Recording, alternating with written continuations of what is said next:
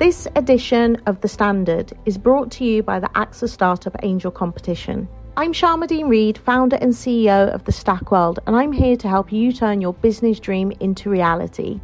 There are six chances to win the competition, including two top prizes of £25,000, mentoring from myself and leading UK founders, plus business insurance for a year thanks to AXA. Go to standard.co.uk forward slash AXA Startup Angel for details on how to enter and complete your entry by the 2nd of June 2024. Good luck. It's that time of the year. Your vacation is coming up. You can already hear the beach waves, feel the warm breeze, relax, and think about work. You really, really want it all to work out while you're away. Monday.com gives you and the team that peace of mind. When all work is on one platform and everyone's in sync, things just flow wherever you are. Tap the banner to go to Monday.com.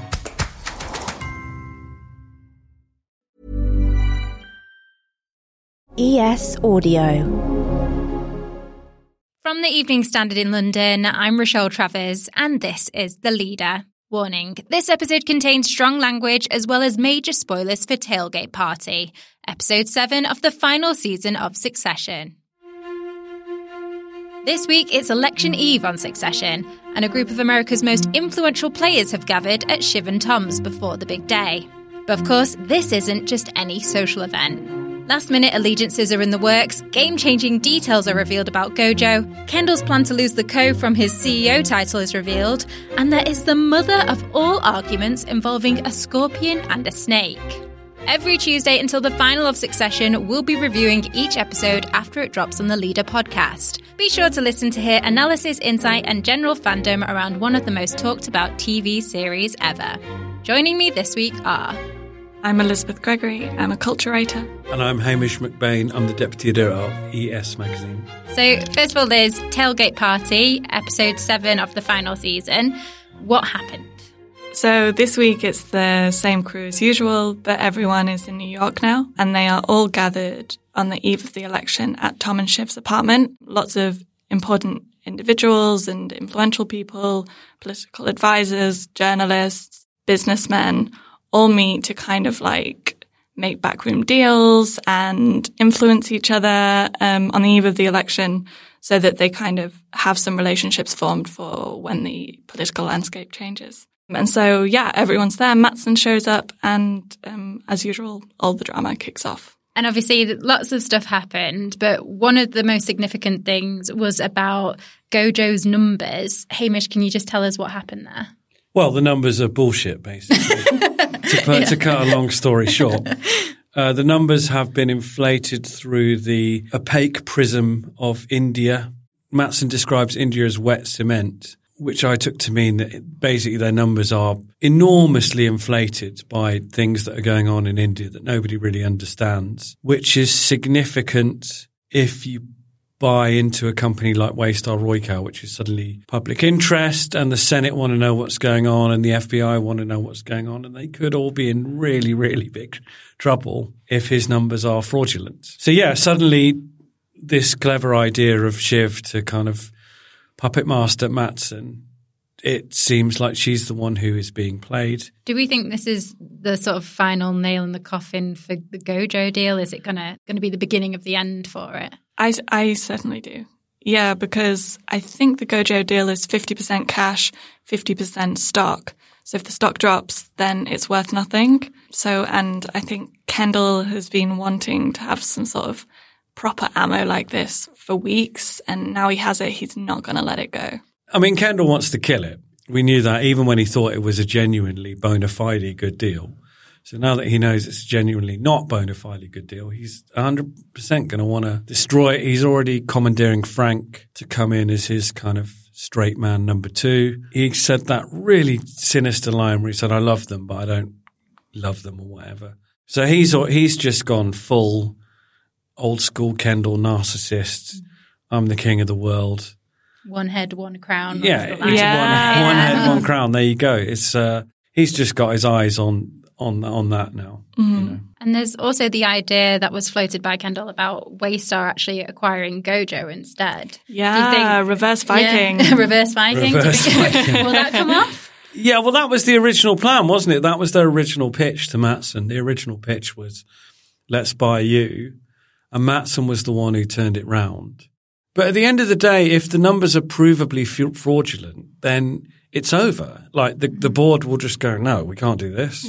Yeah. Like it's, and, and then he is really, really, really screwed.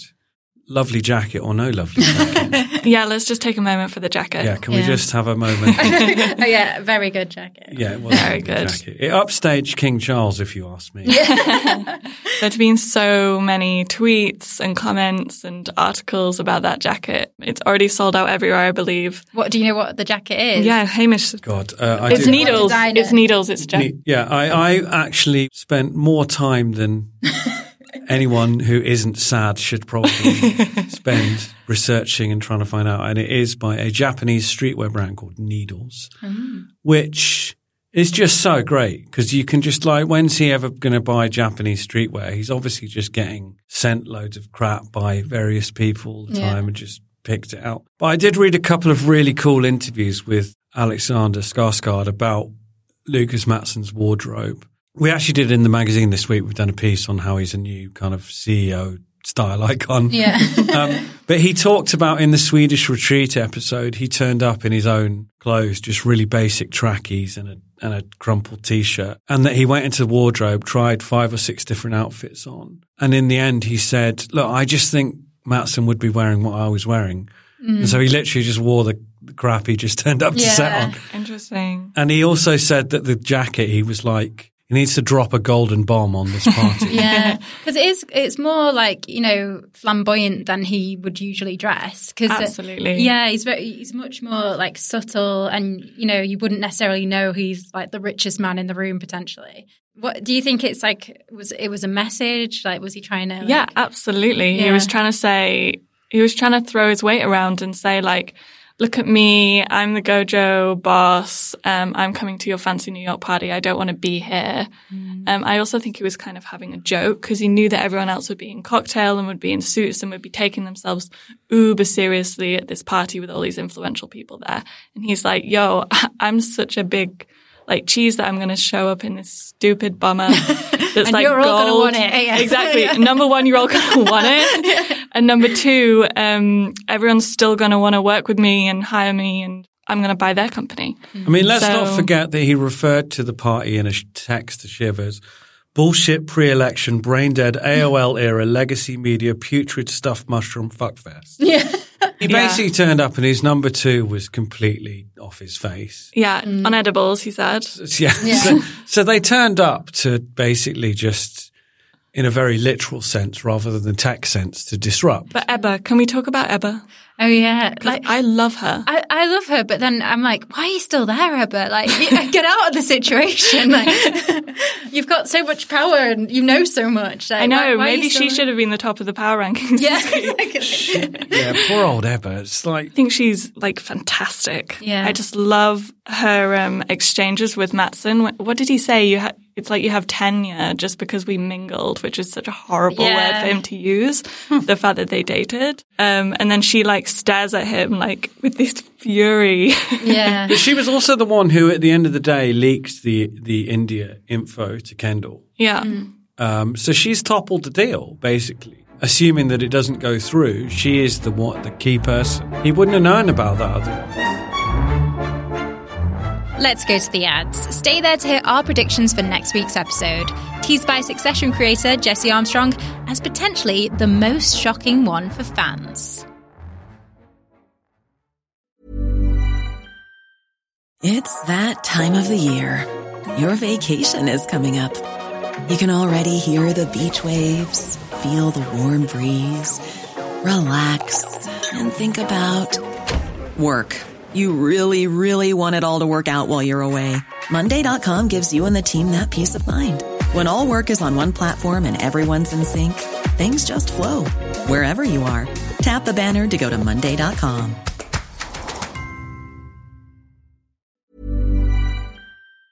Hi, I'm Lawrence Dallaglio, host of the Evening Standard Rugby Podcast, brought to you in partnership with QBE Business Insurance. The show is available to listen to now and right up to the end of the season when the winners of the Champions Cup will be crowned at Tottenham Hotspur Stadium and the fight for the Premiership title will be decided at Twickenham. QBE is one of the world's leading insurers and they will help your business build resilience through risk management and insurance solutions. Subscribe and download now wherever you get your podcasts. Thanks for listening. Welcome back. Still with me are the Evening Standards Elizabeth Gregory and Hamish MacBain. Where do you think that this all leaves Shiv then? Because obviously it wasn't a very good episode for her to say the least. I think I still put her at number one in my power rankings this week. Oh, interesting. Just because I still can't see anyone who's more kind of competent than her. And at the moment, I mean, her brother's absolutely not. Gerri's out or says she wants out. And then Matsson, as we can see, he's wobbling and potentially bombing out. So I thought Shiv's still got it, but I think it's her time's limited now because, okay, so Tom saw that she was siding with Matsson, didn't he? Mm-hmm. And he was there in the room as she was making all of these deals with Matson. So I think that in in a couple of weeks, Tom's going to turn on Shiv, especially after their fallout, and expose her. And then she's going to, um, her brothers are going to turn against her. Yeah, that seems very, very feasible indeed, yeah. doesn't I did it? wonder why she was like, you know, sharing so much information with him when he's already like betrayed her before. So I don't really understand. Well, she's it. playing an incredibly risky game because all these people she knows full well will trample over whoever it takes to get what they want. The the fact that she's been kind of behind the scenes cheating on her family with Matsson is definitely going to come out. And she's just, she's going to be a, um, just not aligned to anyone if she's not careful. I really, I really think she's in, she's in big trouble. And then you've got the Tom personal stuff. I was quite surprised. Were you guys surprised that she didn't tell him that she was pregnant? Yeah. Yeah. I, I really felt on the, you know, when it was all coming to a head on the terrace, you know, especially yeah. when he was like saying you, you shouldn't have children and yeah. things like that. It's like, well, there's an ultimate card to play here, isn't there? yeah. But yeah. Does that mean it's not his? Potentially, or is it just that she didn't want to reveal it in that moment because of what he'd said to her? Yeah, and apparently, um, one of the things that her mum said to her, I think at the wedding, yeah, she said, um, you know, you shouldn't have kids or something along those lines. And I, I think it was some people aren't meant to have children, or some, or some people just right. like it was basically saying she's just one of those people that should never have children. Yeah, because so she's so horrible. Yeah, so it's uh, you know obviously a raw nerve for her already. Exactly. So her mum said it, and now her husband said it, and there she is carrying this child, and you could see that that was like of all of the things that he said, that was the one that actually got to her. Yeah. What do we think of the scorpion present? I, I, as well, it came in a red box. I was like, oh, Cartier or something, and then out came this scorpion thing. But it's tricky because I feel like Tom, for someone like Tom who is not from money, I remember in, in, in the very, very first episode, there's a he's talking to Shiv about what the hell do I get Logan as a birthday gift? And she says, whatever you get him is going to mean an equal amount of nothing. So just something around 50k and that's fine. Yeah. So I think I actually thought that the the scorpion thing was his incredibly misguided and silly way of doing something a bit cute and because he's he's still got that insecurity around money where he's not born into the kind of wealth that they are. Mm. And you know, he can't just buy her a Cartier bracelet or whatever, mm. you know. It's just meaningless. Mm. So he's tried to buy something that has a little bit of quirkiness and and meaning to it, but it just was very very strange. I think that's like being very kind to Tom because I feel like it was like a manipulation or like it was a way to get at her. I know obviously they have a strange relationship, but buying someone a scorpion when it's not an inside joke or anything is literally just being like, this is what reminds me of you. like, yes. I, I don't know. I, I just, I think there's like, you know, there was a double meaning behind it. What do you think then? I agree. Yeah. I think it was a kind of quite a vicious thing. Yeah. One thing um, I wanted to talk about is I saw that in an interview, uh, Jesse Armstrong's the Succession creator actually said that one of the most shocking episodes for fans might be episode eight, which will be next week. We know that the title of next week's episode is America Decides, mm. and presumably it's the election.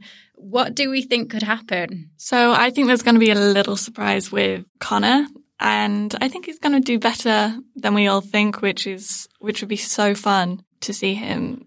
I don't know what position he'd get. I don't think obviously he's going to win at all. But wouldn't it be so fun if he does get something? And it would be, I think, very representative of what's going on in American politics at the moment, where anyone can come out of nowhere. Well, kind of if you're a squillionaire. Um,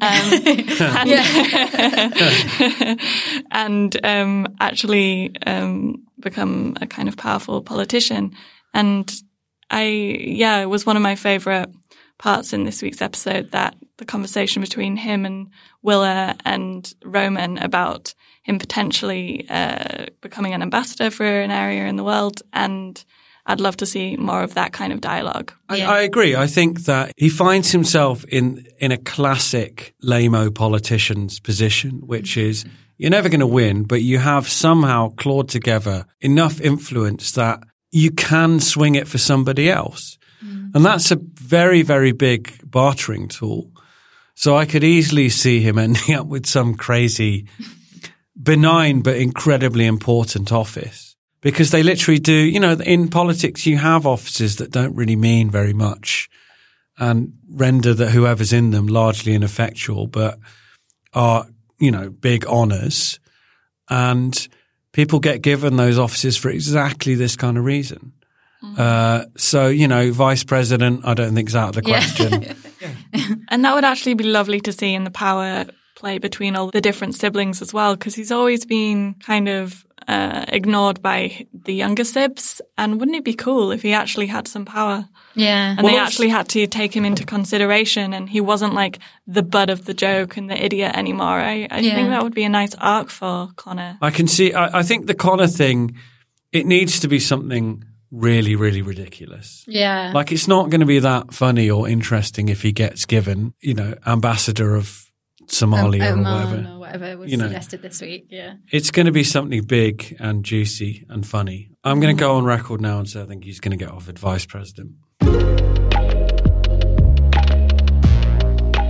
Succession is available to watch in the UK on Sky Atlantic and now. And that's it from this episode. We'll be back next Tuesday with more Succession Insight. The Leader podcast is back tomorrow at 4 pm. Hi, I'm Lawrence Dallaglio, host of the Evening Standard Rugby Podcast, brought to you in partnership with QBE Business Insurance. The show is available to listen to now and right up to the end of the season when the winners of the Champions Cup will be crowned at Tottenham Hotspur Stadium and the fight for the Premiership title will be decided at Twickenham. QBE is one of the world's leading insurers and they will help your business build resilience through risk management and insurance solutions. Subscribe and download now wherever you get your podcasts. Thanks for listening.